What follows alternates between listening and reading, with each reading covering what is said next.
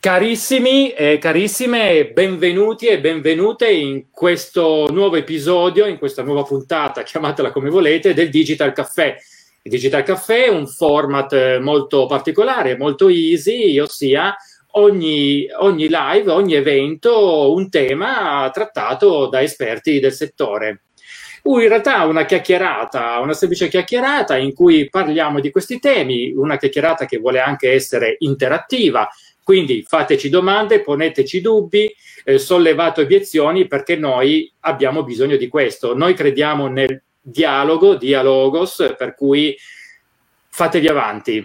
Allora, ho il grandissimo piacere, grazie Elena, ho, ho il grandissimo piacere di eh, avere qui con me Adesso vado in ordine sparso, come mi comparite qui, la carissima collega Lucia Musmeci e il carissimo collega Marco Lazzeri. Innanzitutto buonasera, buonasera e grazie per essere qui. Grazie, grazie a, a voi per aver invitato qua. Ok, allora ragazzi, come da copione, come da abitudine, non sono io che presento voi, siete voi che, presa- che presentate voi stessi che a volte per me è anche una scusa per, per scaricare la patata bollente delle presentazioni, cioè da serie me ne lavo le mani e scarico volentieri il barile. No, a parte che Marco sa per scappare. Marco, non ci scappare di nuovo, mantieni no, la no, connessione no, perché prima abbiamo...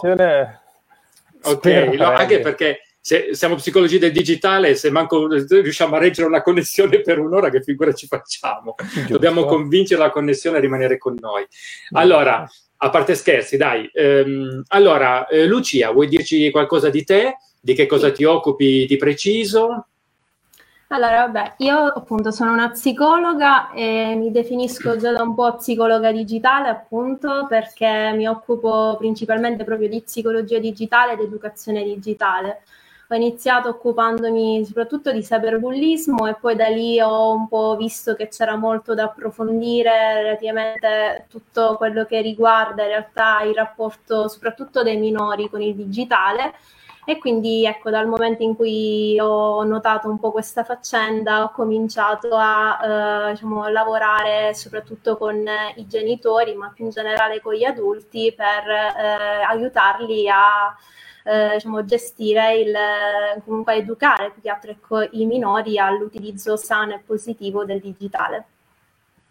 Ok, grazie mille Lucia, quindi veramente una mission e una vision anche se vogliamo molto molto interessante e molto molto importante. Non lo dico per campanilismo perché anch'io comunque mi sento parte di questa mission perché poi è quello che faccio da anni, però sicuramente c'è tantissimo bisogno di informazione e di formazione, soprattutto riguardo a questi temi spesso o sottovalutati oppure distorti, a volte anche in buona fede, a volte.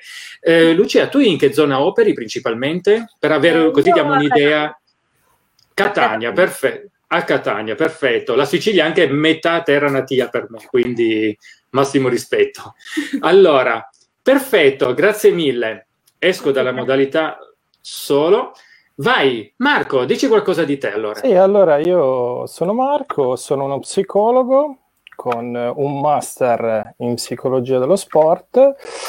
Nasco principalmente grafico pubblicitario perché ho fatto l'istituto d'arte, da lì poi la mia vocazione è stata psicologia, con un interesse verso le nuove tecnologie, nuove tecnologie che può essere la realtà virtuale, i videogiochi, le intelligenze artificiali, tutto ciò che fa parte comunque della psicologia positiva. Sono un um, formatore della didattica innovativa, quindi attraverso Certipass ho mhm. conseguito mm-hmm. il, il, il la certificazione IET che sta per Innovative Educational Trainer e a breve cercherò di prendere di nuovo la stessa identica certificazione però con Google. Ok, ok, beh, niente male, niente male, complimenti, perfetto. Anche per te Marco, in che zona sei? Io in Valle d'Aosta. Valle d'Aosta, ok, sì. perfetto. Io adoro le montagne, mitica Valle d'Aosta, bellissima, bellissima.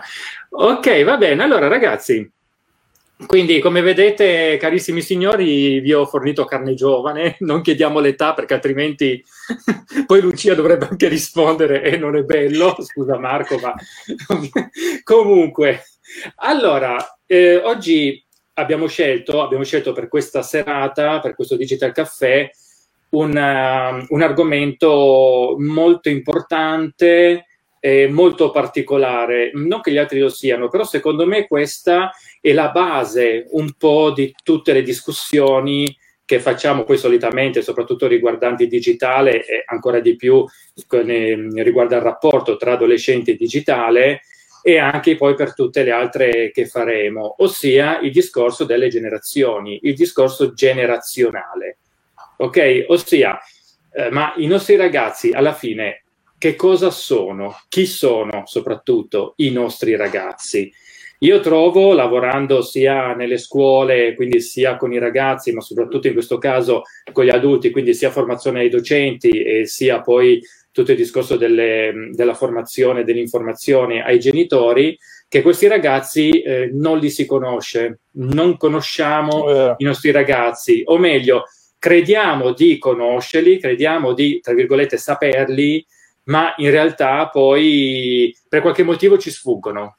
Mm, è sempre stato così, per carità, forse queste ultime generazioni Vero. sono più, più, più fluide, ecco, mi viene da utilizzare questo termine non a caso, non lo metto a caso, e eh, poi approfondiremo anche questo discorso.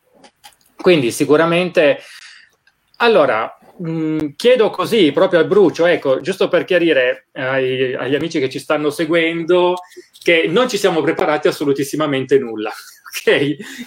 No. Quindi non vi preoccupate, sembra non è molto incoraggiante, ma vabbè. Allora, quindi Generazioni di ragazzi, chi sono questi ragazzi? Io ve la butto lì, eh, Lucia e Marco. Poi, come al solito, eh, come da tradizione dei, digi- dei, nostri Digital Caffè, parliamo proprio a ruota libera. Quindi, quando volete intervenire, intervenite. Lo chiedo a voi, chi sono questi ragazzi? I ragazzi di oggi, come si suol dire? Mm, parto io. Allora, i ragazzi di Vai. oggi sono mm, giovani che non riescono a più a distinguere il confine tra ciò che è online e ciò che è offline. Per loro l'online eh, a 360 gradi fa parte della loro vita, per loro uh-huh. lo smartphone piuttosto che qualche altro strumento come i social è un... Um, una parte naturale del proprio corpo. Quindi la loro okay. vita gira intorno all'online, la loro vita gira intorno agli strumenti tecnologici e a differenza eh, della precedente generazione, che può essere la nostra, come può essere la tua, forse il loro unico difetto è che non riescono ancora a vedere le potenzialità del, degli strumenti del web al di là del mero passatempo. Mm, ok, ok, ti ringrazio per aver eh, distinto le nostre due generazioni, mi fa sentire improvvisamente più vecchio di quello che in realtà sono. No, vabbè, sono dai. io sono un giovane di 45 anni, quindi portami no, rispetto. No. Comunque, ma sì che ti porti rispetto. Sto scherzando, dai. Eh, molto, molto interessante, adesso ci arriviamo. Quindi, eh, dei ragazzi, cioè dei giovani che stai dipingendo sta una generazione che è fortemente immersa nel digitale, sì.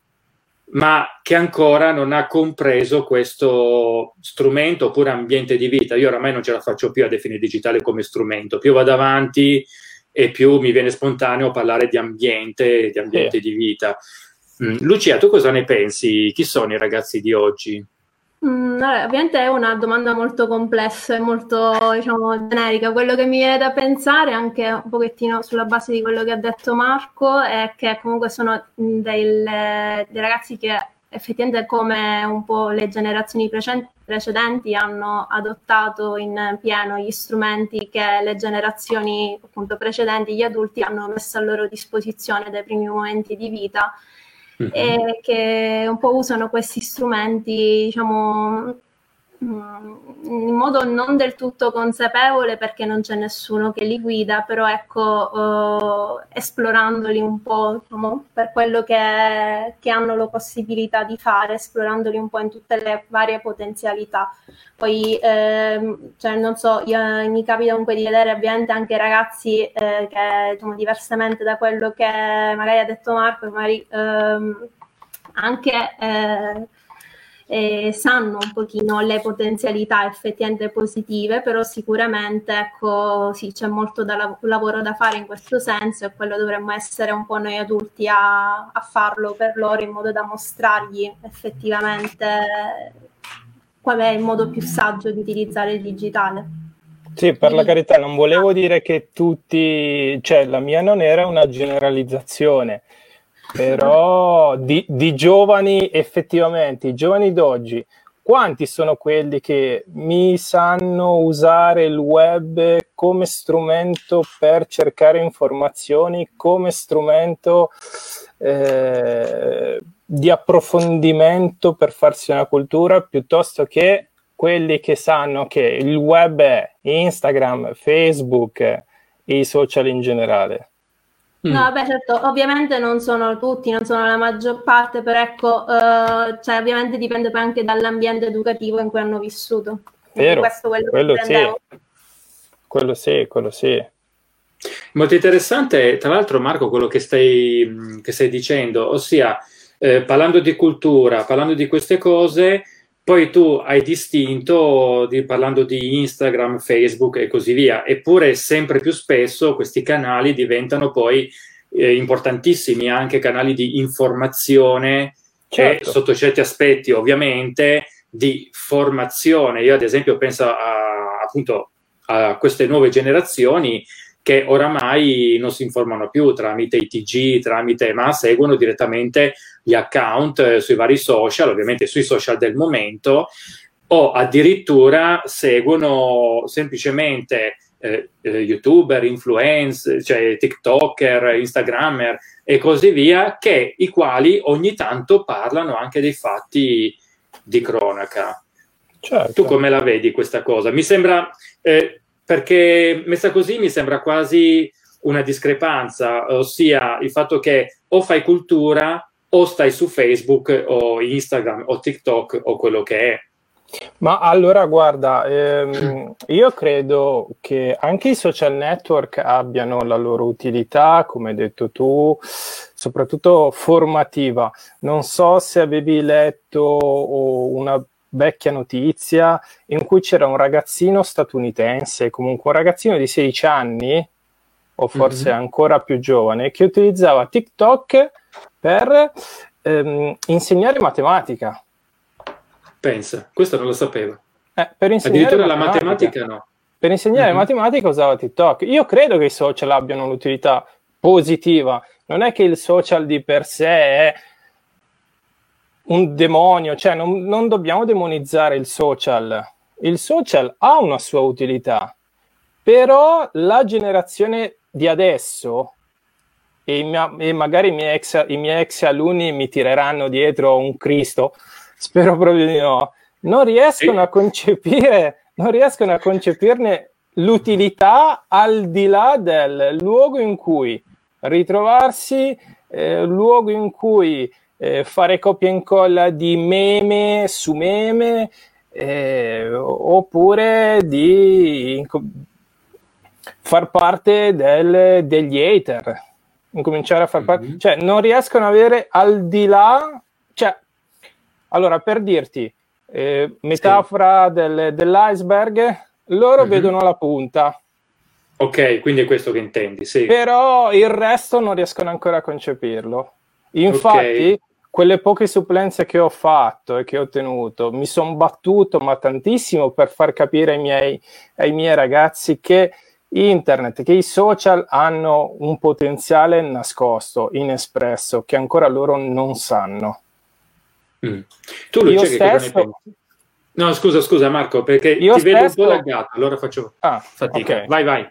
Io stesso, il mio account di Instagram lo uso ogni tanto per eh, postare articoli presi dal portale di State of Mind, portale okay. di cui sono, faccio parte, sono articolista, ogni tanto ci scrivo qualcosa. Sì, mm. Però Beh. vedo che mm-hmm.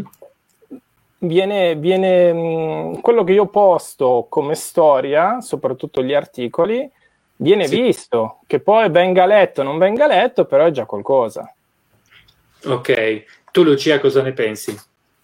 Mm, credo che appunto un po' come dicevo prima, penso che effettivamente dipenda molto dal, dagli adulti eh, che sono a fianco ai ragazzi in quel momento. Per esempio appunto Marco eh, in quel momento appunto si è mhm. battuto mm-hmm. per far scoprire le potenzialità di questi strumenti eh, ed effettivamente credo ecco, che i social in realtà abbiano eh, veramente tantissime opportunità anche a livello in realtà proprio di approfondimento e di apprendimento perché eh, io un tema che ho, ho approfondito diciamo, ultimamente è proprio quello degli mm-hmm. influencer. In realtà, influencer, sì. youtuber, ci sono ovviamente quelli che parlano semplicemente del videogioco o insomma fanno gli scherzi, eh, però effettivamente certo. ce ne sono veramente tanti che eh, diciamo, mettono a disposizione tante conoscenze e in realtà anche conoscenze espresse eh, in un linguaggio vicino a quello dei ragazzi.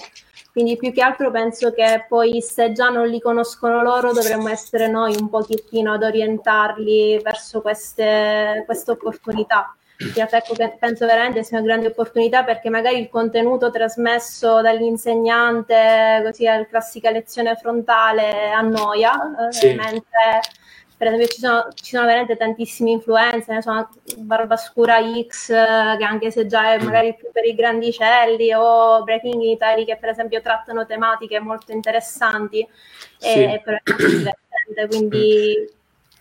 Anche se... Anche se mh, Breaking Italy e Barbascura, ammetto, lo dico pubblicamente, non lo seguo molto, cioè ho presente chi è, però non lo seguo molto, eh, seguo ad esempio Breaking Italy, trovo proprio il suo format anche molto interessante, oltre ovviamente a quello che dice, sicuramente è una persona che ha molte cose da dire. E, ehm, però ad esempio questi account, eh, questi canali, adesso parliamo di YouTube, li vedo un po' più però per, un, per le persone un po' più grandicelle, sì. tipo universitari forse. Sì, quello eh, sì, però ce ne sono tanti magari che eh, più più vicini ecco, a, ai ragazzi. Voglio dire, sì. par- parliamo anche se una, parliamo di, una, diciamo, di, un ambito totalmente diverso, la stessa Chiara Ferragni, tanto odiata da, dagli adulti, in realtà ultimamente ha uh, posto varie cioè l'attenzione dei suoi utenti molto su questioni come l'abuso sessuale, l'importanza della psicoterapia, eh, la questione del femminismo. Quindi ecco, per quanto ovviamente poi una debba sempre considerare guardare tutto con un punto di vista critico, però ecco, ci sono anche personaggi sì. più vicini ancora a queste generazioni di ora. Ovviamente più le sì. ragazze, nel caso di Chiara Ferragni, però. Sì, ecco, diciamo che eh, da questo punto di vista mh, combacia anche con la mia esperienza di lavoro appunto all'interno delle classi proprio, comunque con i, con i ragazzi più in generale.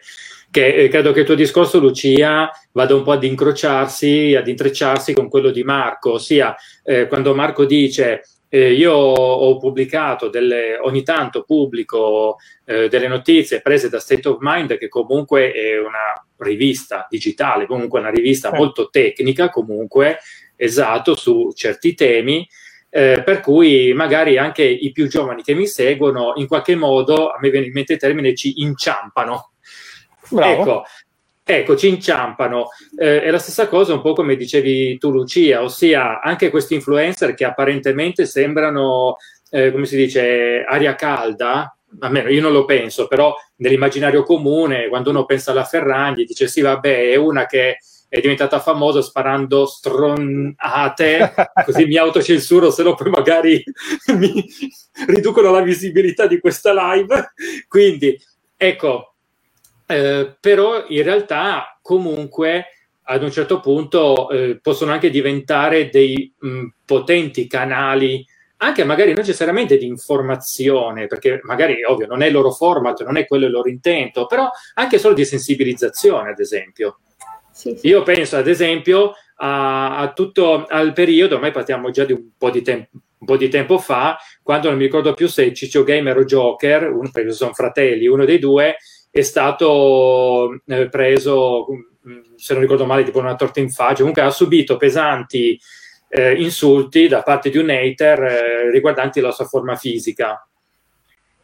Ecco, e questo qui ha scatenato poi tutta una scia di altri haters che si sono accodati, ma allo stesso tempo ha sicuramente eh, ha sollevato il fenomeno perché? Perché a sua volta tantissimi ragazzi, quindi parliamo di ragazzini ad un certo punto, che lo seguivano si sono schierati con lui. Ma attenzione, il fatto di schierarsi con lui, non, cioè era il fatto di eh, proteggo, proteggo, il mio beniamino, ma nel frattempo riflettevano su, su, quello che stava accadendo, che in quel caso, possiamo dirlo, eh, fu un vero e, era un vero e proprio caso di body shaming ad un certo punto, perché era diventato quello. Quindi sicuramente certo. questo questo è molto importante. Quindi, comunque, certo, un, adesso non mi ricordo più, forse era CCU Gamer, mi sa, non mi ricordo più chi dei due.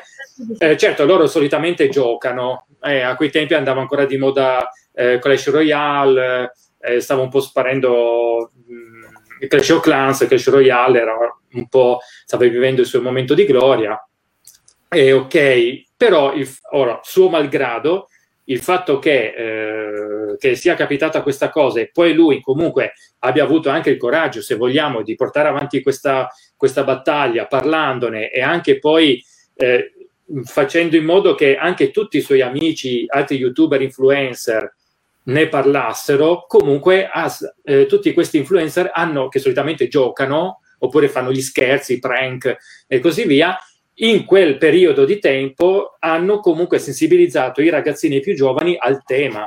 E io mi ricordo che appunto lavorando molto con i ragazzi in quel periodo erano loro stessi che mi chiedevano di queste dinamiche, di queste questioni qua. Quindi sicuramente eh, c'è da... Mm, io non, dico sempre che gli influencer, gli youtuber, TikTok e così via possono diventare i nostri alleati Certo. Diciamo Nel momento in cui smetti... diverso di fare informazione comunque, quindi anche un modo diverso dei ragazzi di informarsi rispetto a prima. Esatto. Infatti, ecco, giusto perché, eh, come dice l'altra nostra carissima collega Viola, nonché membra della setta segreta del Digital Caffè, no, a parte scherzi, eh, grazie Viola, un, un commento molto puntuale. Forse non è che i ragazzi non usino i social a fini informativi, ma cercano le informazioni che incontrano i loro interessi che non sono le stesse di noi adulti. A me verrebbe da aggiungere, comunque in coda, secondo format e modalità che non necessariamente corrispondono alle, a quelle di noi adulti.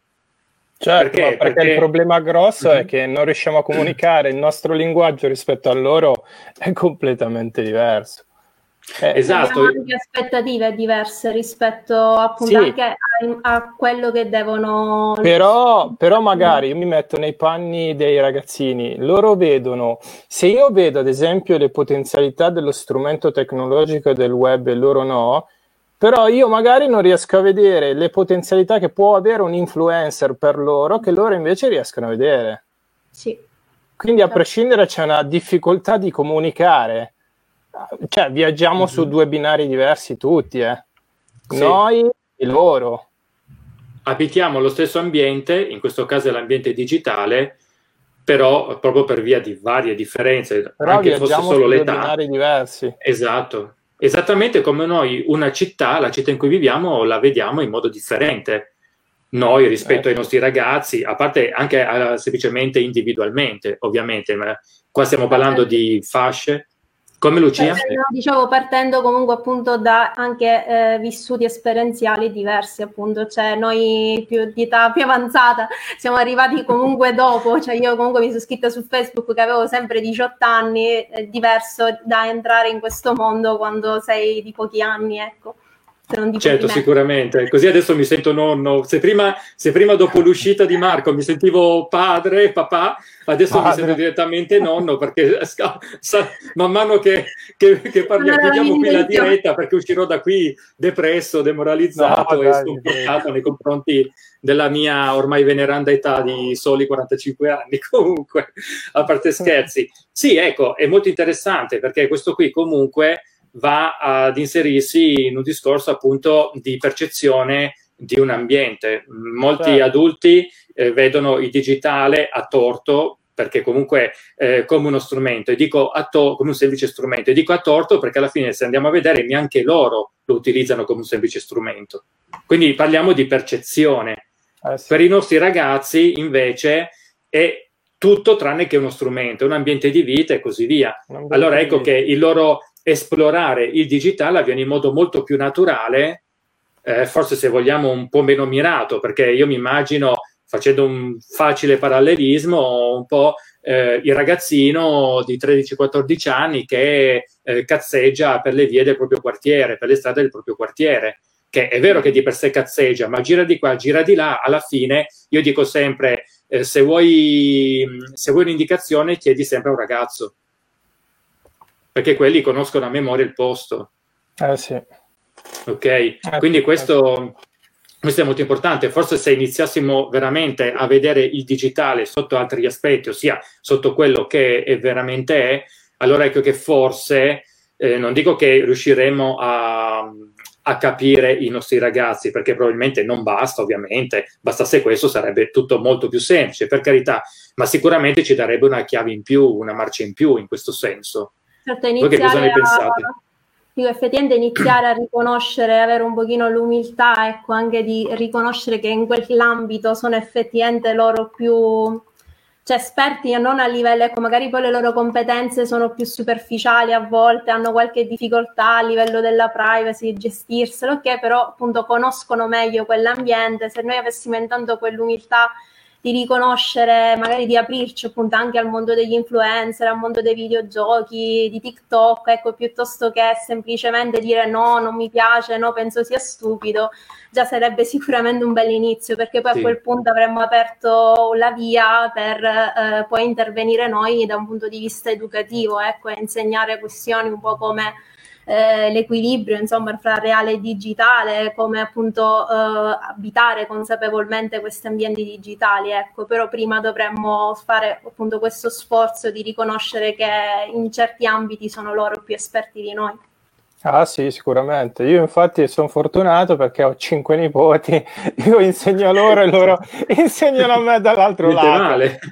niente male, ti sì, fai sì, dare ripetizioni credimi, da loro credimi, guarda, quando li sento parlare di, di, di, certi influencer che non conosco, mi sento mm-hmm. oltre vecchio da una parte, però ho capito Beh, che esempio... devo fare una cultura enorme. Ormai ci stiamo imbianchendo tutti con i capelli, a sì, parte Lucia, sì, lei non può diventare bianca. No, appunto, tu sei ancora piccina. Quindi adesso abbiamo già le gerarchie generazionali. Abbiamo la figlia, il padre e il nonno. Ovviamente inutile dire chi è il nonno qua dentro dei tre perché insomma potrei realizzare l'amara eh, realtà. Comunque, eh, questo, questo, sicuramente, ecco, a me viene da aggiungere un'altra cosa, poi chiedo a voi cosa ne pensate, se volete aggiungere altro, oppure anche contraddicetemi, eh, ci mancherebbe eh, che aprirsi agli influencer, questo lo specifico anche per eh, tutti gli adulti che ci stanno seguendo, eh, non, è, non significa necessariamente che ci debbano piacere. Non significa fare finta, perché? Perché a parte il fatto che mh, fare finta, insomma, perché dovremmo snaturare il nostro pensiero? Punto primo. Punto secondo, eh, i nostri ragazzi hanno le antenne e loro cercano da noi adulti comu- cioè, le figure di riferimento, il dislivello educativo, cioè non dislivello, scusate, l'asimmetria educativa, eccetera, eccetera, ma in tutto questo comunque loro vogliono interagire con degli esseri umani, non con dei robot, non con dei superuomini e così via. Quindi co- loro vogliono interagire con degli esseri umani. Quindi mh, mm, se a me un influencer o una influencer non piace, io non è che davanti al mio ragazzo devo per forza fare il sorrisino storto, forzato, perché a tutti i costi mi devo divertire ad ascoltare Fedez, che dico Fedez solo perché oh, l'ho mia. sentito due o tre ore fa con un gruppo di ragazzi, appunto, ma proprio perché per il tipo di musica che fa è l'esatto opposto della musica che ascolto io. No? Io vado sul metal, vado sull'art rock, quindi potete immaginare. E vabbè, oh, io sono vecchio, io arrivo dagli anni 80, Guns N' Roses, bon è bella musica. E poi sono andato indietro agli anni, con gli anni 70 e così via. Comunque, ogni tanto sconfinavo nei Beatles. E, Vabbè, ecco, quindi... Vabbè, certo, infatti. Però, sai, sono un po' più indietro ancora. eh, quindi, stavo appunto dicendo Eh, invece, anzi, possiamo anche tranquillamente dire davanti ai nostri ragazzi che quella canzone non ci piace, quel cantante non ci piace, nel momento in cui diventa solo una questione di gusti, ovvio. Se io dico certo. non mi piace perché? Perché è un cretino, perché eh, ma chi è questo pagliaccio? Adesso sto estremizzando, però a volte sento questi discorsi dagli adulti e così via. Eh, ovviamente partiamo già in difetto nella relazione con i nostri ragazzi. Nel momento in cui diventa, io ho visto che nel momento in cui diventa una questione di gusti, anzi il dialogo si arricchisce ancora di più perché diventa poi un confronto. Certo. Diventa un modo anche per far ragionare il nostro ragazzo che continuerà poi a seguire Fedez e va bene che lo segua, se è quella la musica che lo appassiona va benissimo, però innanzitutto avrà mh, mm, visto che comunque può esistere anche qualcos'altro. Sì, allora poi hanno opera... bisogno che gli diamo una possibilità intanto, cioè hanno bisogno che gli diamo la possibilità di essere ascoltati senza pregiudizi, eh, sì. con curiosità. Poi credo che possano anche accettare appunto che al genitore, all'adulto possa non piacere quella canzone e magari a quel punto una volta che si è avviato il dialogo appunto può partire il confronto non solo su eh, sul testo, per esempio, di quella canzone, ma anche sì. un po' perché il genitore potrebbe mostrare diciamo, al figlio quello che piace a lui, quindi un po' fargli conoscere il proprio mondo, e poi c'è un incrocio di mondi che esatto. sarebbe diciamo, la base di tutto poi. Eh, esatto, e quello, infatti il senso è questo. Eh, stiamo parlando di quello che io definisco, forse un po' impropriamente, ma rende l'idea, un, un conflitto sano sì. Perché di per sé è un conflitto nel senso che è uno scontro, però è sano perché è volto ad aiutare i nostri ragazzi e non a denigrare il loro mondo, a denigrare i loro gusti, i loro interessi e così via. Soprattutto in un'età in cui i ragazzi iniziano a, a, ad acquisire una propria identità e quindi l'adulto o comunque che prima era un punto di riferimento di un certo tipo quando era ancora bambino, adesso diventa un punto di riferimento, ma molto più basato sullo scontro.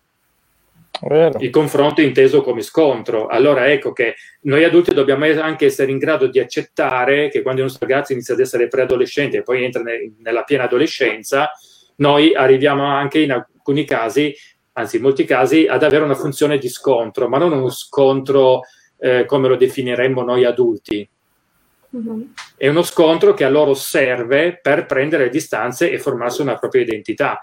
Eh sì. Quindi ecco che anche eh, commentando, chiacchierando di, differ- di, queste differenze di gusti, li possiamo anche aiutare in, in questo processo. Sì. Esattamente, anche perché comunque quello che dico sempre è che non possiamo aspettarci che siano loro a fare un passo verso di noi, dobbiamo essere noi a fare un passo verso di loro. Esatto, cosa che infatti. però molto spesso si, i genitori si aspettano un po' il contrario, si aspettano che il figlio debba comunque avvicinarsi a loro, ai loro gusti, ai loro interessi, ma non funziona così in adolescenza, basterebbe un pochino ricordarsi come sono state le nostre adolescenze per ricordarsi e capirli meglio. E secondo, secondo, voi come mai accade questo? Secondo, secondo, voi, anche un po' per la vostra esperienza professionale, eh, poi vi dico anche la mia, eh, che cos'è che eh, spesso purtroppo impedisce agli adulti di, eh, di eh, elevarsi, ma nel senso acquisire un punto di un vertice di osservazione più in alto in modo da vedere tutta la scena e quindi separarsi da, da un discorso di giudizio. Non so se ho reso la domanda, se no la, rip- la riformulo con altre parole, eh. ne conosco tante di parole. È il mio lavoro usare le parole. Vabbè, penso che ci sia un po' di nostalgia per i tempi andati, per i propri tempi, un po' di desiderio di eh, comunque rimanere vicino ai propri figli e difficoltà però allo stesso tempo a farlo secondo appunto eh, secondo diciamo le, le, regole tra virgolette dei loro figli. Ecco preferisco magari c'è paura perché non si riesce a capire bene il mondo di oggi degli adolescenti e quindi piuttosto che, che, fare quello sforzo in più che viene più complicato, che diciamo, viene visto come quasi impossibile, allora piuttosto si rimane ancorati un po' alle proprie conoscenze, ai propri modi di percepire il mondo e quindi poi risulta difficile, almeno io credo un po' mm. questo. Ecco. Quindi, quindi tu Lucia vedi molto eh, un arroccarsi uh-huh. sulle proprie posizioni e che però da quello che mi pare di aver capito, poi correggimi se sbaglio, adesso sto un po' interpretando il tuo pensiero, eh, arroccarsi sulle proprie posizioni in questo caso significa aggrapparsi alle proprie certezze. Sì. Certezze che sono derivate da anni e anni perché noi nasciamo, cresciamo e così via. Quindi, sicuramente quando arriviamo a 40-50 anni, anche oltre, no, che eh, allora ecco in gioco poi nuovamente. Mm. Tu, Marco? Allora, io sono d'accordo con Lucia, però aggiungerei anche un'altra cosa, che secondo me ehm, c'è anche un discorso di mancanza di tempo per quanto riguarda l'adulto. L'adulto non ha più il tempo di il dialogo con il minore, la, il cercare il rapporto allo stesso livello non fa più parte delle priorità dell'adulto.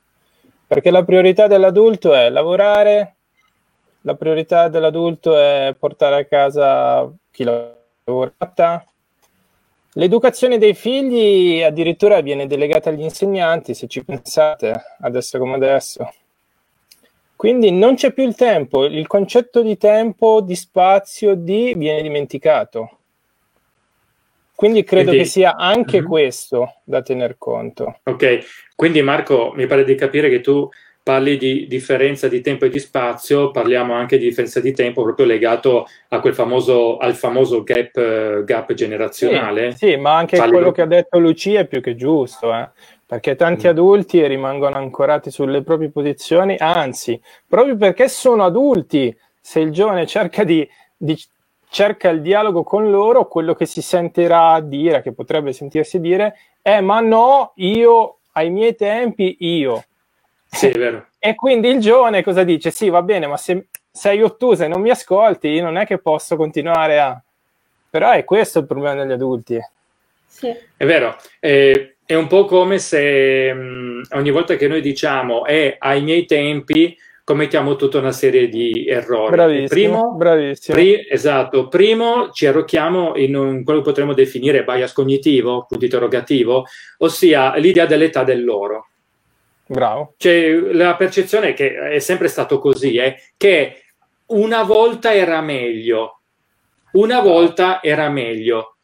Salvo poi un, un, una delle ultime interviste di Paolo Villaggio che a un certo punto ha detto eh, tutti ci dicono beati voi a vostri tempi sì che si stava bene e lui poi ha aggiunto non si stava bene, nei nostri tempi c'era la guerra, no, giusto per dire, perché aveva avuto ah, la prima oh. guerra mondiale, la spagnola, la seconda guerra mondiale, eh, vabbè, comunque anche gli anni di piombo non sono stati facili in Italia, eh, e così via, la crescita, gli anni 60, il boom economico, tutto quanto, però diciamo che è stato tutto molto sudato, non è che sia arrivato così comunque.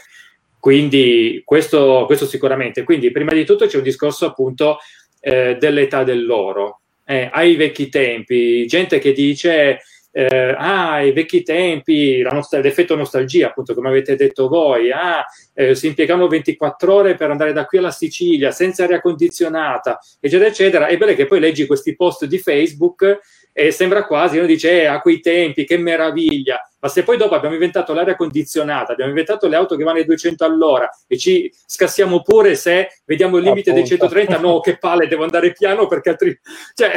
Eh, eh, c'è qualcosa che non va nel ragionamento eh? Cioè, della serie predichiamo bene, razzoliamo veramente. Appunto. Non fatemi usare termini coloriti perché rimanere, devo, devo, riuscire a rimanere professionale, ma non garantisco.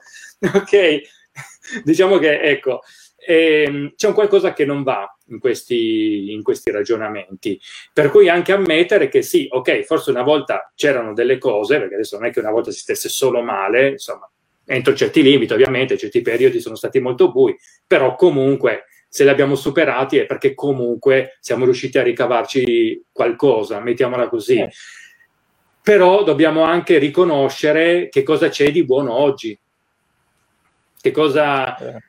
Adesso ovviamente sconfino nel discorso del digitale, ovvio, io poi sono eh, biased dall'altra parte, forse, perché per carità, eh, potrebbero anche di- dirmelo, però eh, c'è comunque, diciamo che c'è tanto, certo ci sono le sfide, ci sono i rischi e tutto quanto come, come ogni, ogni, altra cosa del resto. Eh, se noi pensiamo a quanto le automobili uccidono ogni anno, e ogni volta, sembra, soprattutto nei periodi delle vacanze, sembra sempre una piccola guerra, ma nessuno si sogna di proibire le auto, semmai cercano di costruire auto sempre più sicure, poi con l'airbag, le cinture di sicurezza, i cicalini che ti avvisano che se uno ti sta sorpassando, si accende la lucina allo specchietto laterale, quindi te ne accorgi e così via. Ecco, perché quando noi vediamo, quando noi pensiamo a, anche alle criticità legate ad un utilizzo improprio, anche in buona fede, nel caso dei ragazzi, eh, del digitale, anziché pensare a, ad adoperarci, a lottare per un digitale che sia più sicuro, subito, vabbè, eh, il problema non si pone, tolgo, tolgo il cellulare, cancelliamo internet e facciamo che non puoi accedere a internet finché non hai 18 anni, eh, perché poi vengono fuori anche queste proposte, fortunatamente fino ad ora mai, mai, mai andate, esatto, mai andate in porto, fortunatamente. Mm. Come, dice Marco, Vai, come, dice Marco, per una questione di tempo appunto viene più semplice pensare poi subito al divieto, cioè il parental control, eh, si pensa che così si è risolta la questione ed effettivamente sì, appunto non, non ci si eh, ritaglia quel tempo necessario per invece eh, occuparsi un po' dell'educazione del no. ragazzo tramite il dialogo. Come sì. anche per la questione dei videogiochi stessa cosa, si può fare lo stesso identico esempio. Esattamente. Lo sì. stesso identico esempio io, per, i videogiochi. Io, io, che sono il nonno della diretta, posso nonno. dire che già ai miei tempi, ormai è rimasta questa, Marco, mi dispiace. io ai, ai, miei tempi, ai miei tempi c'era comunque già questa, questo stigma nei confronti dei videogiochi. Eh, io ho sempre videogiocato, praticamente fin da piccolissimo, eh, anche al bar, ad esempio, i videogiochi del bar, perché ovviamente a casa non c'è la tecnologia per videogiocare, e poi giochi di ruolo a manetta e così via, cartacei, eccetera, eccetera. E c'è sempre stato comunque questo, questo, questo stigma. No, scusate, io leggo Mauro Lucchetta, grande Iva, non sei older, sei elder. Grazie per la citazione è dotta, veramente ti lovo, no. Mauro. ti lovo veramente. Guarda, mi ha ricordato, non dico uno dei migliori videogiochi di ruolo, oltretutto della mia generazione, se vogliamo andare a vedere però esatto, questa la lascio qui finché, finché non chiudiamo la diretta praticamente. Gente, non commentate più perché tanto non, non comparirete più nel, in sovrimpressione, quindi se volete commentare per il vostro ego rinunciate perché tanto il grande Mauro ha vinto tutto. Fai lo screen, che così te lo salvi e te lo tieni. Sarebbe interessante fare lo screen, però non voglio rallentare la diretta, eh, però dai su. Niente, non mi fa lo screen. Mac di... Vabbè, uno compra il Mac per evitare... Vabbè, dai, Mauro, il tuo commento rimarrà nei nostri cuori. Comunque, faccio la foto. A parte scherzi, ehm, ecco, quindi c'è sempre stato questo stigma quando in effetti alla fine i videogiochi di quel periodo alla fine che cos'erano? Io parlo ancora prima della prima PlayStation, eh? quindi proprio sì, sì, sì, insomma, eh, che cos'erano? I giochi ti rendono asociale perché eh, è vero che non avevi cellulare, quindi per, per videogiocare dovevi o stare in casa oppure Bravo. andare in, eh, nelle sale giochi. C'è poco Bravo. da fare. Poi più delle volte andavi nelle sale giochi perché, ripeto, con i computer che avevamo in casa, confrontati con quelli delle sale giochi, prima della PlayStation, che è stata un po' la Il Nintendo anche, eh, io avevo un MSX2, glorioso, ah. però purtroppo mai sfruttato appieno. A livello di architettura era fenomenale per quel periodo. Era un 8 no, il, il mio prima dell'Amiga. Il quindi... il Commodore 64. Vabbè, Commodore un mito.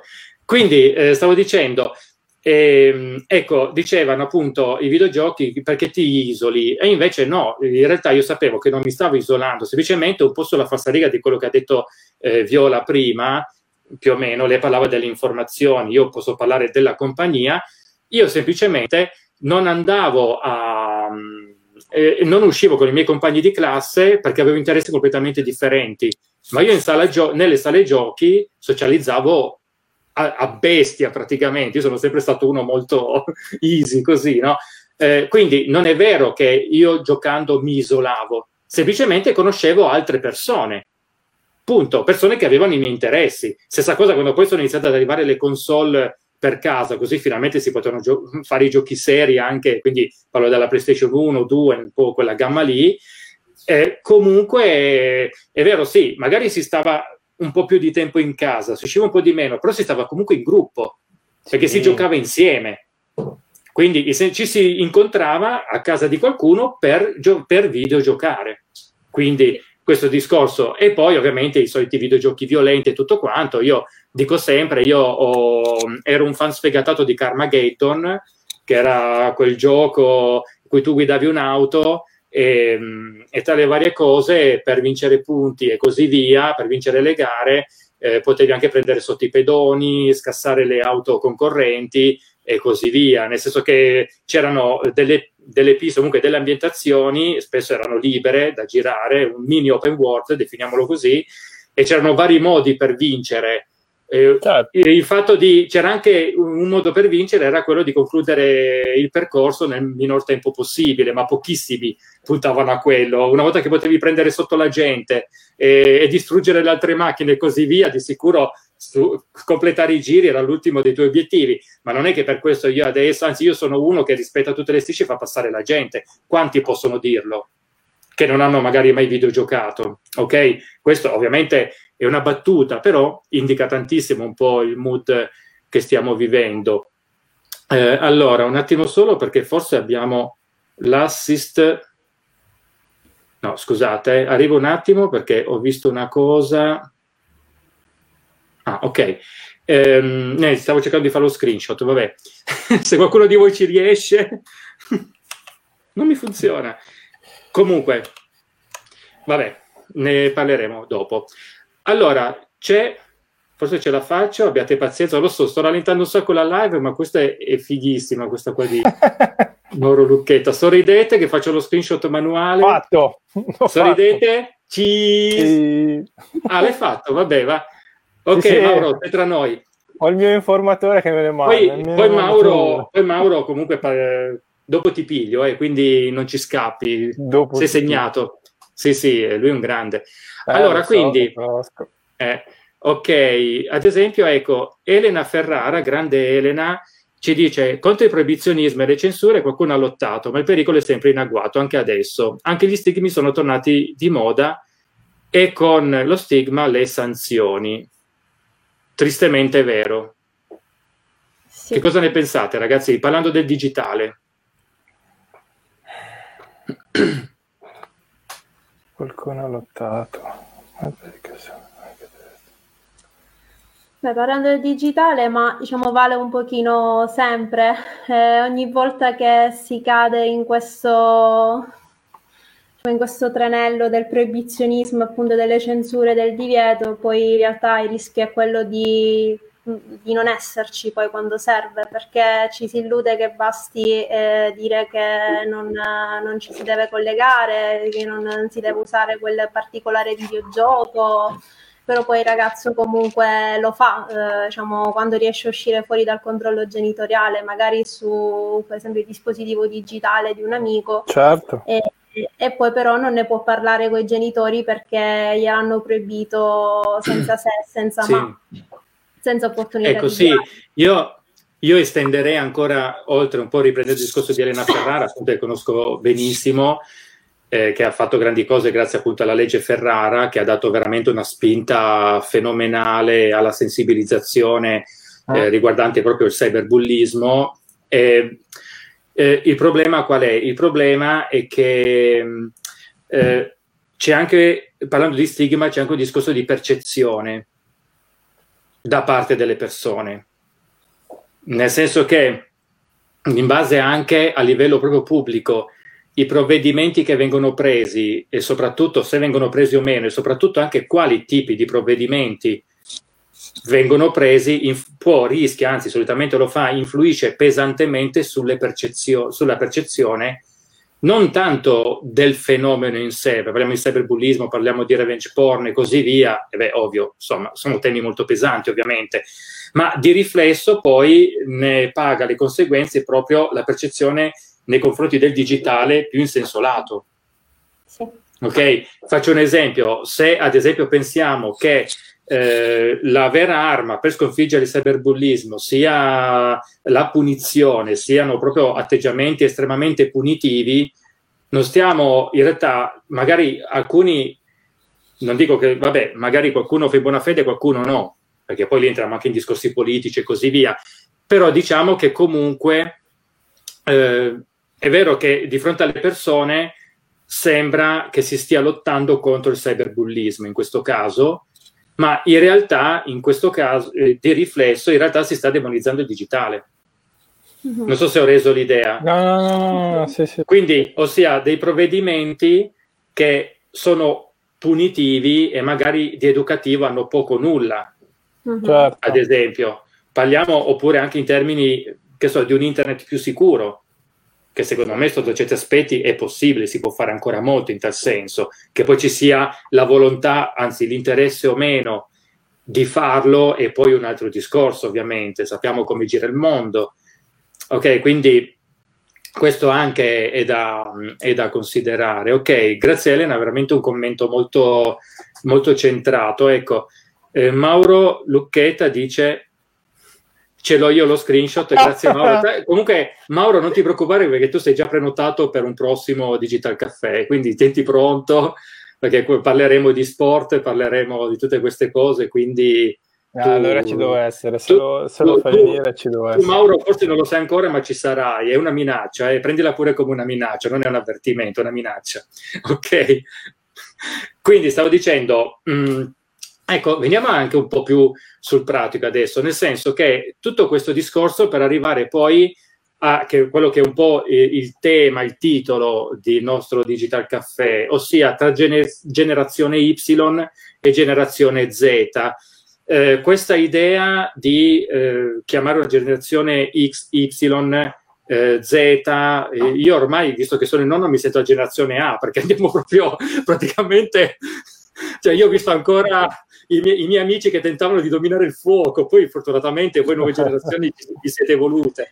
A parte scherzi, ehm, ecco, questo discorso di generazioni X, Y, Z, ad esempio la mia generazione, se ricordo male, era generazione X più o meno, mi ricordo che si, certo. si parlava, forse sì, forse io ero già un pelino dopo, cioè nel senso però comunque c'è un po' questo discorso. Poi è arrivata la Y e la Z, ora che abbiamo la Z, eh, che fa? Deve finire il mondo, altrimenti dovremmo, dovremmo inventarci generazione 01. No, già, già siamo a quell'alfa, già leggevo l'altra Quell'alfa, quindi stiamo anche a scomodare i, gli antichi greci, alfa, beta, gamma. Beh, può essere anche un ottimo motivo per imparare l'alfabeto greco, visto che, insomma, arriveremo gamma e quando arriveremo, qual è l'ultima lettera? L'omega?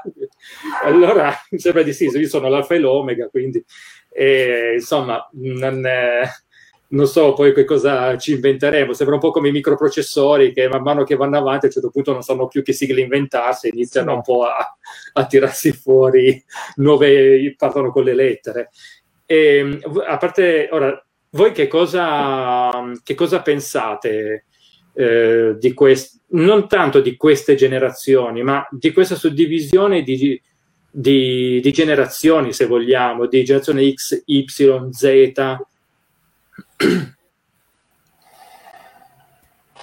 Mm, penso che diciamo, questa tentazione un po' a dividere, appunto, a classificare, venga sempre dal, dalla paura di non comprendere il mondo e i suoi cambiamenti. E quindi ecco, si cerca di dare un senso a certi cambiamenti, alle nuove generazioni, perché le si, le si vede diverse rispetto a, a come si è, diciamo, a, alla propria generazione. Allora si cerca un pochettino di eh, individuare quali sono le caratteristiche generali per comprenderli tutti proprio perché non c'è tempo, proprio perché ci sono pregiudizi e quindi conoscere il singolo poi ragazzo magari risulta troppo complicato all'adulto e quindi piuttosto ecco eh, attaccarsi all'etichetta diventa un modo per eh, velocizzare un po' il processo di conoscenza anche se è un'illusione e quindi poi il rischio però è quello appunto, siccome è un'illusione, rischia quello di eh, parlare magari col proprio figlio pensando di parlare con lui, mentre in realtà si sta parlando con quell'idea che si ha di come dovrebbe essere.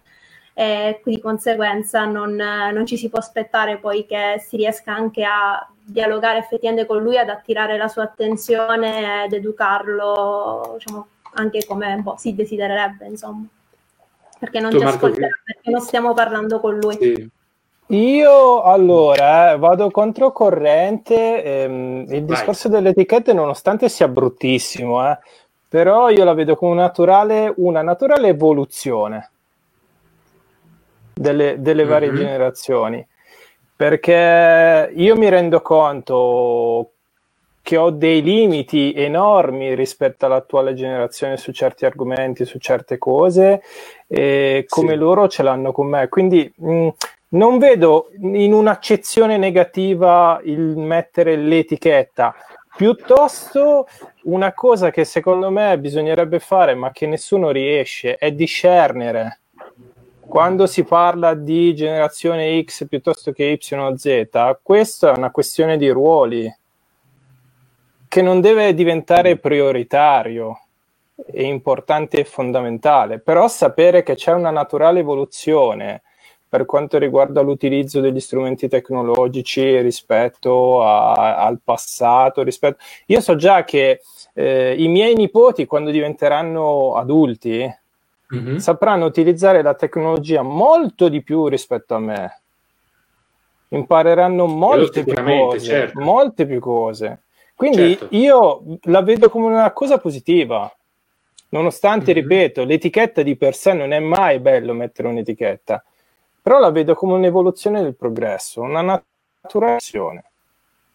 Ok, ma io penso che da una parte, come ha, ha detto Lucia prima, eh, per noi esseri umani è normale categorizzare proprio perché certo. è anche il nostro modo di conoscere il mondo, perché se io vi dico sedia, voi automaticamente immaginate una sedia con quattro gambe, poi magari in realtà io ne intendevo un'altra, però diciamo che abbiamo i nostri schemi, eh, questo più a livello cognitivo, quindi abbiamo, abbiamo i nostri schemi, per cui anche proprio per un'economia anche di energie e di informazioni e così via. Eh, questo, questo sicuramente. Mi chiedo fino a che punto categorizzare in modo così forte in questo caso le generazioni, sia utile oppure eh, appaia come utile, ma in realtà poi non, eh, non faccia altro che allontanarci da, dal singolo ragazzo, nel senso che se eh, questa distinzione tra generazioni, forse, e sottolineo forse,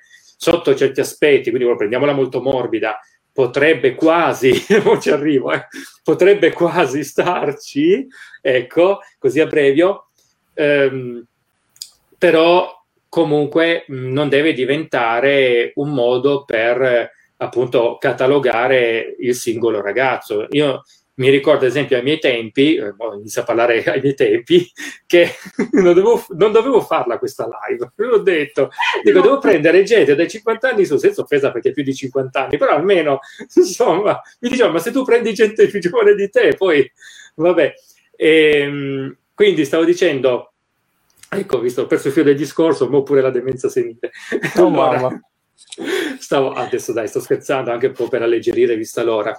Eh, stavo dicendo quindi, ehm, questo ai miei, appunto, ai miei tempi, eh, che c'era già comunque una categorizzazione in generazioni, io penso che quella ci sia sempre stata, però appunto perché l'essere umano è fatto così, è proprio la mente dell'essere umano che categorizza, ma in realtà io mi ricordo che non ci, non ci azzeccavano minimamente. Perché? Non perché eh, sbagliassero, ma perché eh, era una categorizzazione che comprendeva veramente una minima parte di noi, di noi ragazzi. Mm. Mm, perché? Perché eh, quando io leggevo la descrizione della nostra generazione in un modo, eh, io poi però pensavo a me che magari anch'io era magari fatto in un altro modo, tanti miei amici, magari il mio gruppo di riferimento che era completamente di un altro tipo. Eh, e poi pensavo, che so, al gruppo di amici metallari con cui uscivo in quel periodo, e poi però c'era poi quell'altro che girava sempre firmato, era, eh, a quei tempi c'erano anche i paninari che comunque eh, e così via. E io dico, ma mh, mm, non, eh, non, non, mi tornava mm, quella categorizzazione. Eh, io non so, lo chiedo a voi, eh, eh, non è che rischiamo di commettere lo stesso errore con queste nuove generazioni, perché ad esempio noi parliamo di generazione Y e generazione Z, che non lo so per come la vedo io, però ripeto, e poi contraddicetemi pure, ci mancherebbe, eh, mi sembra che, che siano eh, due generazioni eh, troppo vicine per poterle categorizzare così nettamente. Questa Y e questa è Z, d'accordo? Ma dove finisce la Y, dove inizia la Z e soprattutto perché? Perché se io vado a vedere delle descrizioni della generazione Z, magari, adesso sto estremizzando un po', certi elementi li riconosco anche in me, tutto sommato. Ovvio, entro certi limiti, perché comunque, però, co- cosa ne pensate? Vi ho lanciato la bomba, dai. Mamma mia. Sbizzar- sbizzarritevi. Comunque, vi assicuro che di tempo ne abbiamo perché abbiamo ancora 17 ore mensili. Oddio, perché credo di aver, che ne abbiamo consumate tipo due o tre tra Digital Caffè dell'altro, dell'altra volta e questo qui che adesso siamo a un'oretta. Eh, sono, il mio piano sono 20 ore mensili, quindi andate tranquilli, non c'è problema. ne abbiamo.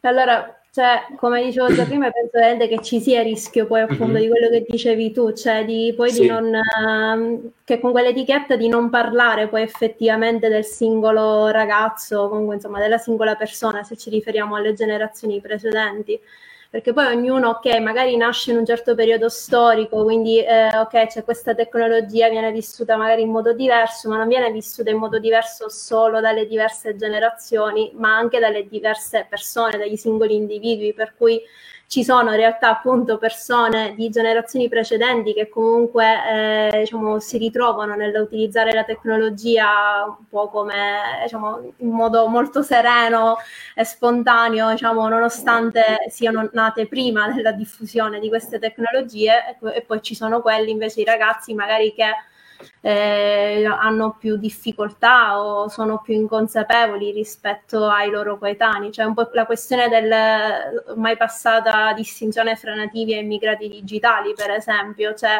ci si è, sì. Breschi stesso si è reso conto che non era tanto questione di, eh, di quale anno in, dell'età anagrafica della generazione a cui appartieni, ma è questione poi di, della consapevolezza che sviluppi nell'utilizzo del digitale della saggezza digitale che riesce a sviluppare.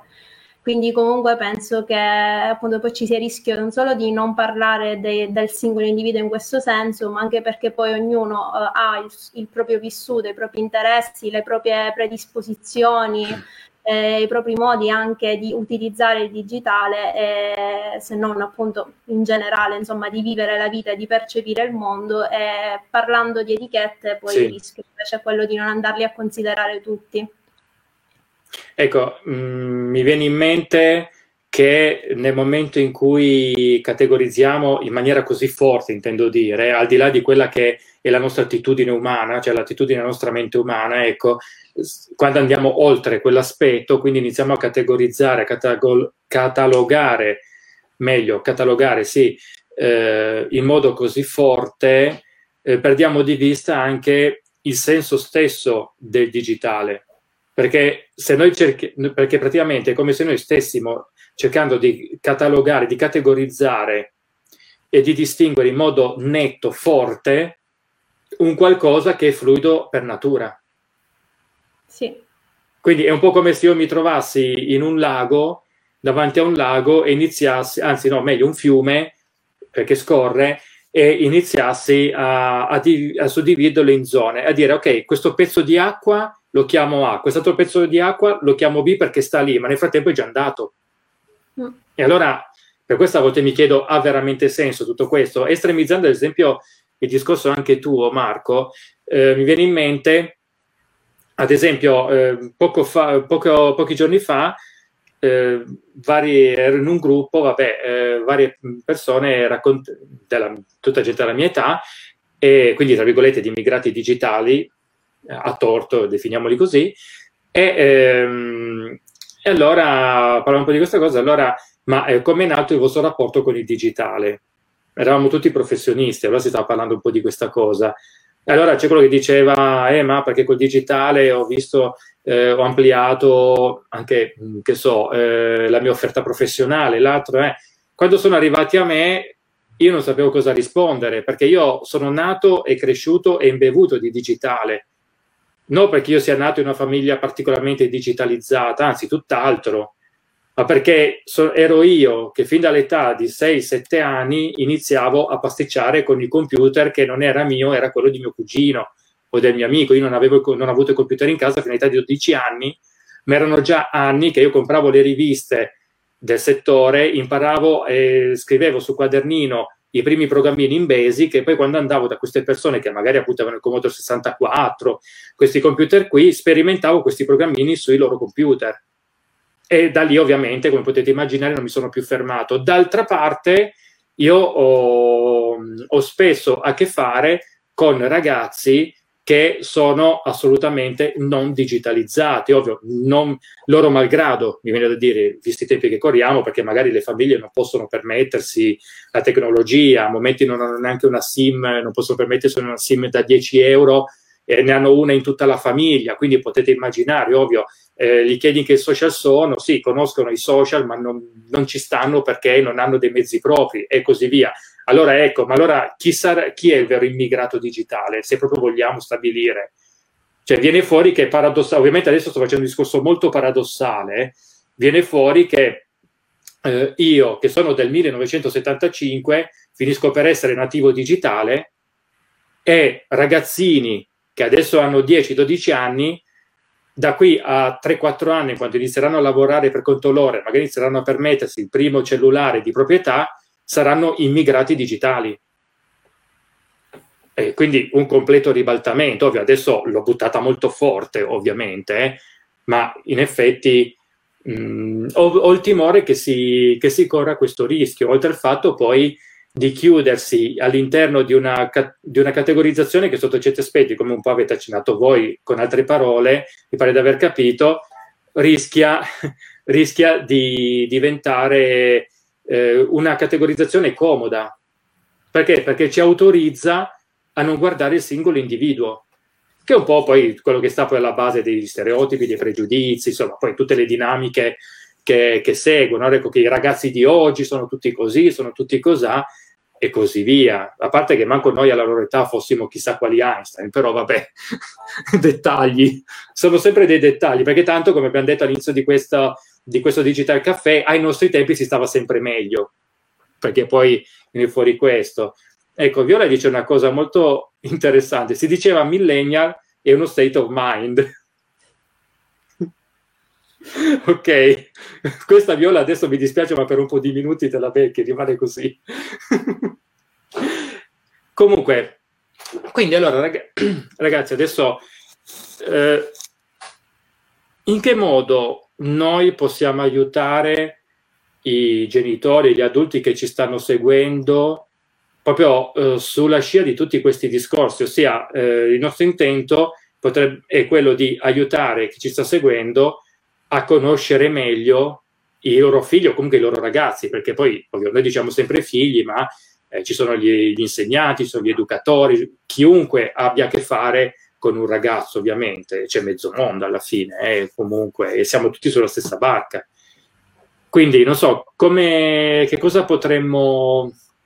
Quante mm, ore hai ancora a disposizione? Perché mi sa che qua... Allora, finiamo, finiamo vabbè, guarda, il giorno dopo, finiamo. Una, una sedicina di ore le abbiamo, se serve attivo il piano premium, eh, perché vista, vista eh, sarebbe per una buona causa. Non, non, so se riesco a farlo in diretta, però tanto visto che ho 15 ore per farlo, insomma, in teoria inserire i dati di una carta di credito, ahimè, è sempre facile, è difficile poi levarli solitamente.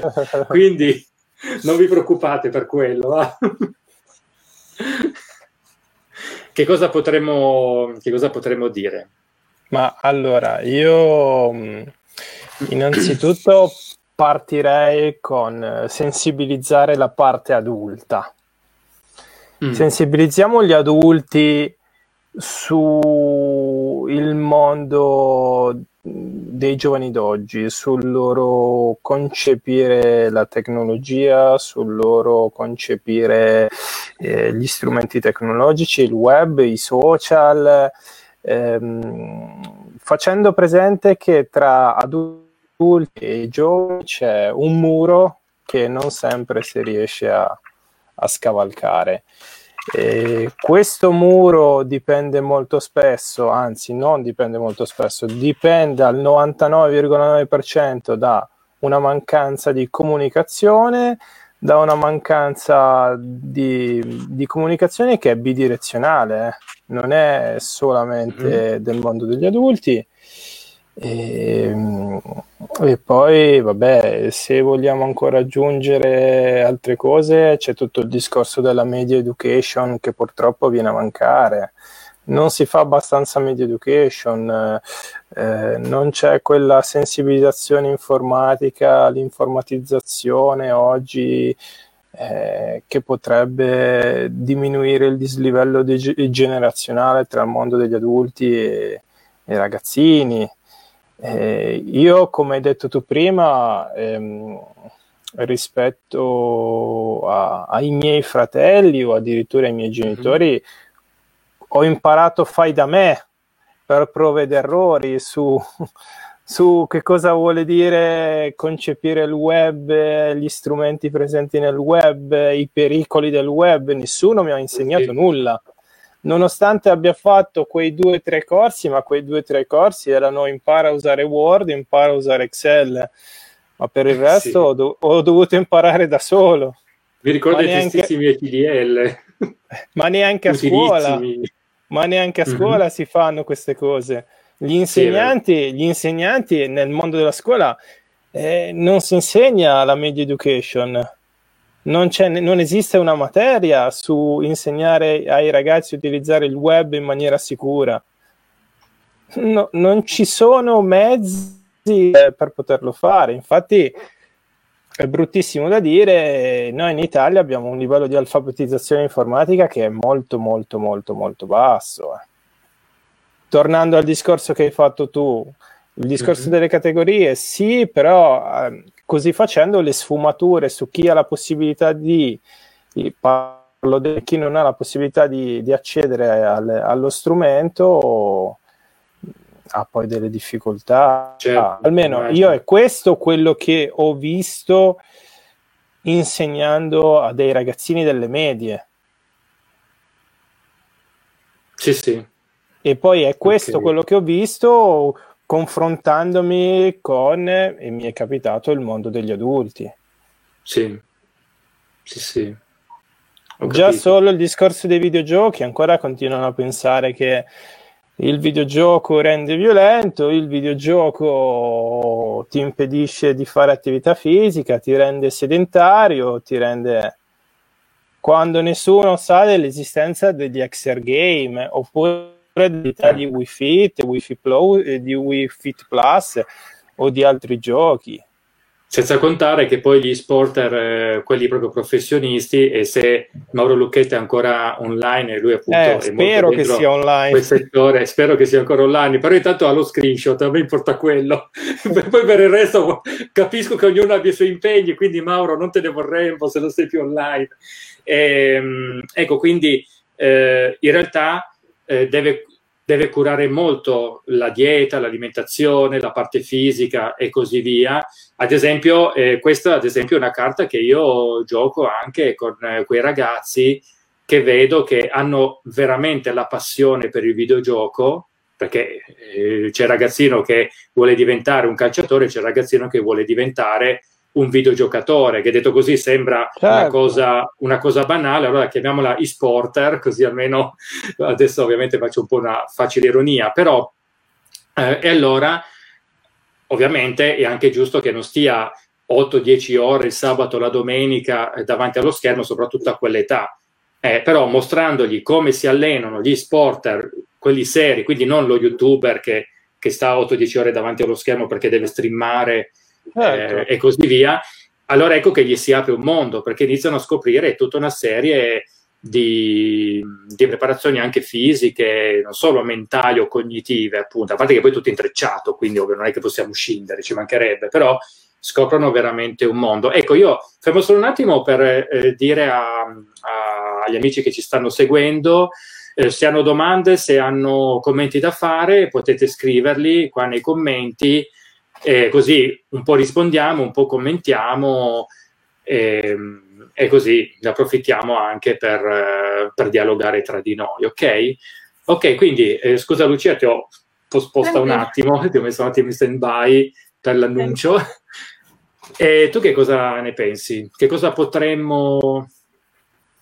Diciamo che già Marco ha detto tantissime cose cui, su cui io sono d'accordissimo, quindi più che altro quello che vorrei ecco, ribadire vi ho detto prima, c'è l'importanza proprio di questa umiltà eh, nell'ascolto comunque non giudicante, l'umiltà di riconoscere appunto che i ragazzi eh, possono aprirci un mondo, possono eh, diciamo, farci entrare un po' nel loro mondo e farci entrare nel digitale e, e anche diciamo, l'importanza non solo appunto di questa umiltà, di questo ascolto, ma anche di, una, eh, di, riprendere una classica domanda che solitamente viene ignorata un po' dai, dai, ragazzi, che è quella come è andata oggi? di solito a scuola, e riadattarla a questo contesto e piuttosto ecco come è andata oggi su TikTok o su Fortnite e, e poi ascoltare davvero, appunto, riprendere quell'ascolto non giudicante di cui parlavo prima, ecco, perché poi per il resto Marco ha già detto, diciamo, veramente tante cose utilissime, e, ecco, questo è quello su cui vorrei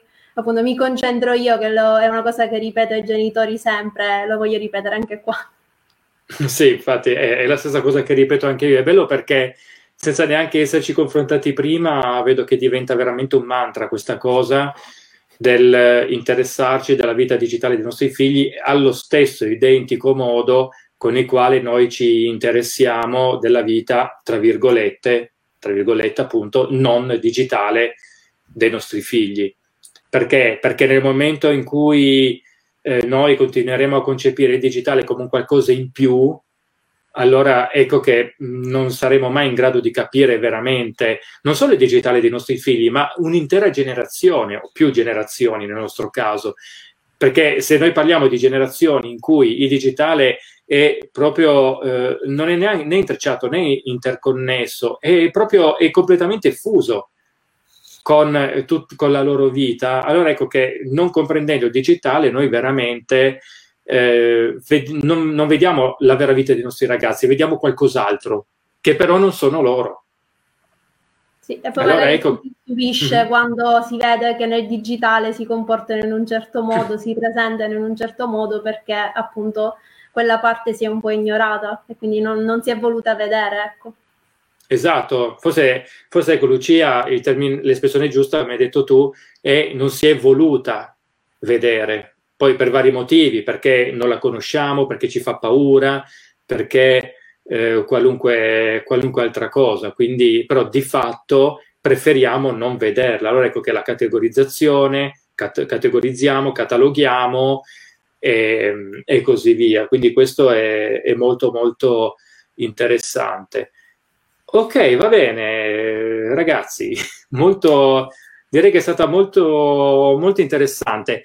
Eh, se chi ci sta seguendo ha eh, cose da chiedere, possiamo approfittarne finché io vi tengo in ostaggio eh, Lucia e Marco, Lucia Musmeci e Marco Lazzeri, perché poi una volta chiuso il monitor non so che fine faranno, forse penso che abbiano anche loro una loro vita, per cui non li ripigliamo più. Quindi finché sono nostri ostaggi di questa live, di questo Digital Caffè, approfittatene e caricateli di domande se avete domande, dubbi, curiosità. Io nel frattempo vi ricordo un paio di cose molto, molto tranquille. Abbiamo il portale figo psicologia e tecnologia.it così intanto se qualcuno vuole scrivere ha tempo di scrivere nei commenti, fare i propri commenti, le proprie domande, esprimere le proprie opinioni, quindi psicologia e tecnologia.it It, che è il portale che tra l'altro ospita anche tutti i nostri digital caffè.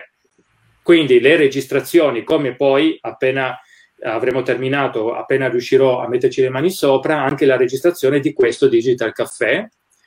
Poi abbiamo il canale Telegram dove appunto sia vengono pubblicati tutti questi aggiornamenti, ma non solo, quindi ovviamente legati alla psicologia del digitale.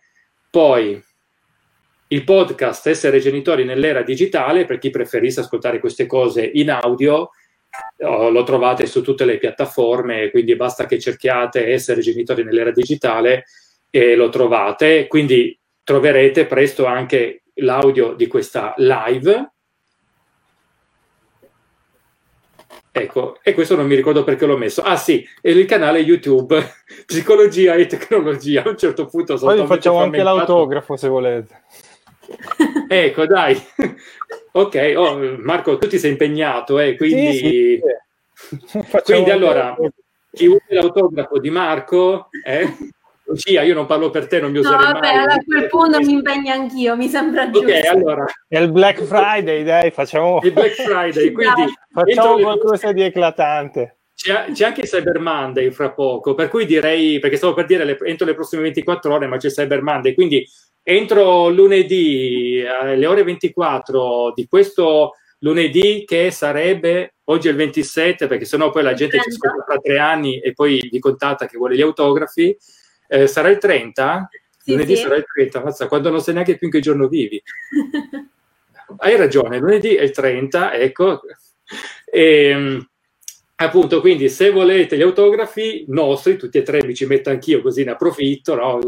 notorietà, ehm, appunto entro lunedì, entro le 24 di lunedì 30 novembre 2020 eh, potete approfittarne, ok? Comunque, a parte scherzi, questo è il canale YouTube Psicologia e Tecnologia, insomma, eh, ne avete. Poi i riferimenti di Marco e Lucia, che poi inserirò tutto in descrizione, insomma, poi comunque metterò, troverete tutto questo tutto dentro, voi potete iniziare a segnarvelo, ma comunque poi con calma inserirò tutto quanto nelle registrazioni poi. Ok? Allora, perfetto, mm, non ci sono altre cose, non ci sono commenti così via. Io veramente eh, ringrazio tutti coloro che ci hanno ascoltato live e nel caso voi stiate ascoltando questa registrazione, perché dobbiamo tenere in conto anche questo, siamo nel digitale, e, ehm, quindi eh, se ci state ascoltando, se state ascoltando la registrazione, eh, vi ringraziamo tantissimo per averci comunque ascoltato fin qui.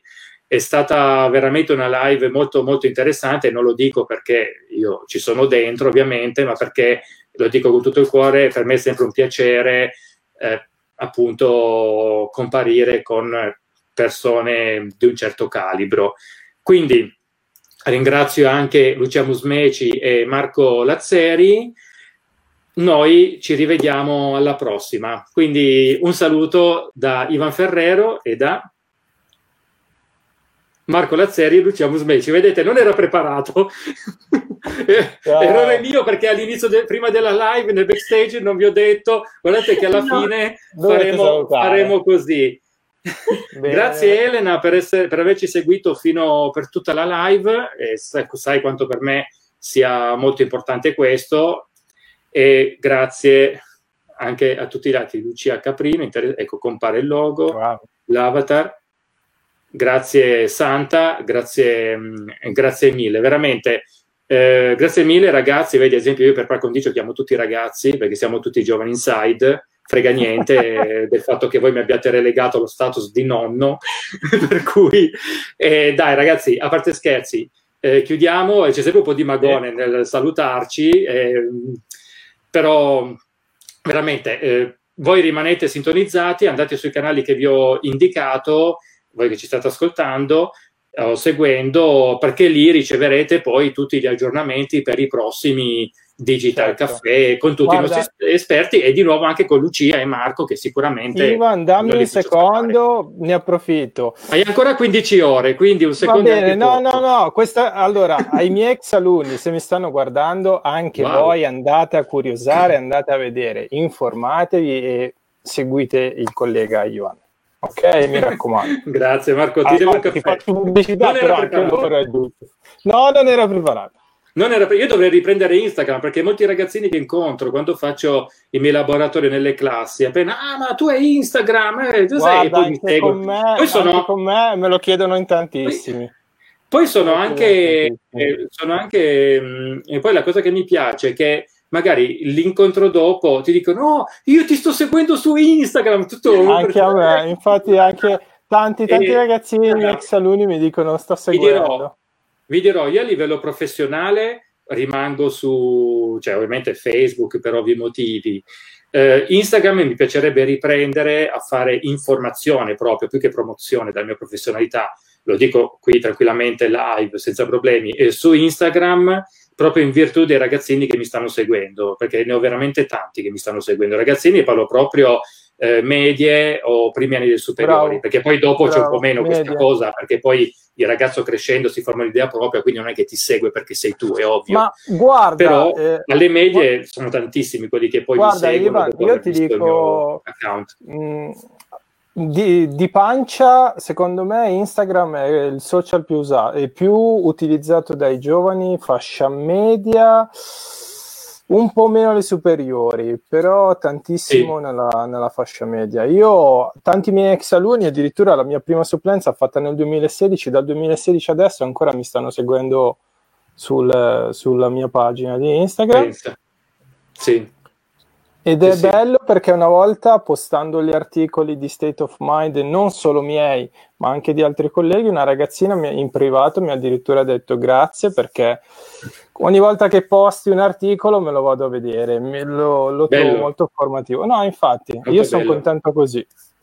Vedete, e questo proprio chiude, grazie Marco, chiude perfettamente proprio il cerchio di tutto questo Digital Caffè, ossia Mm, vabbè, ovvio, adesso abbiamo parlato di addirittura pubblicare articoli e così via, però in realtà per entrare in contatto con i nostri ragazzi basta veramente, veramente poco. Ripeto, come abbiamo detto eh, oggi, anche semplicemente il fatto di far vedere che ci interessa quello che accade su Instagram, su TikTok, adesso TikTok, eh, domani chissà che cos'altro, basta veramente, veramente poco. Io ci tengo veramente sempre a divulgare questo pensiero, a diffonderlo.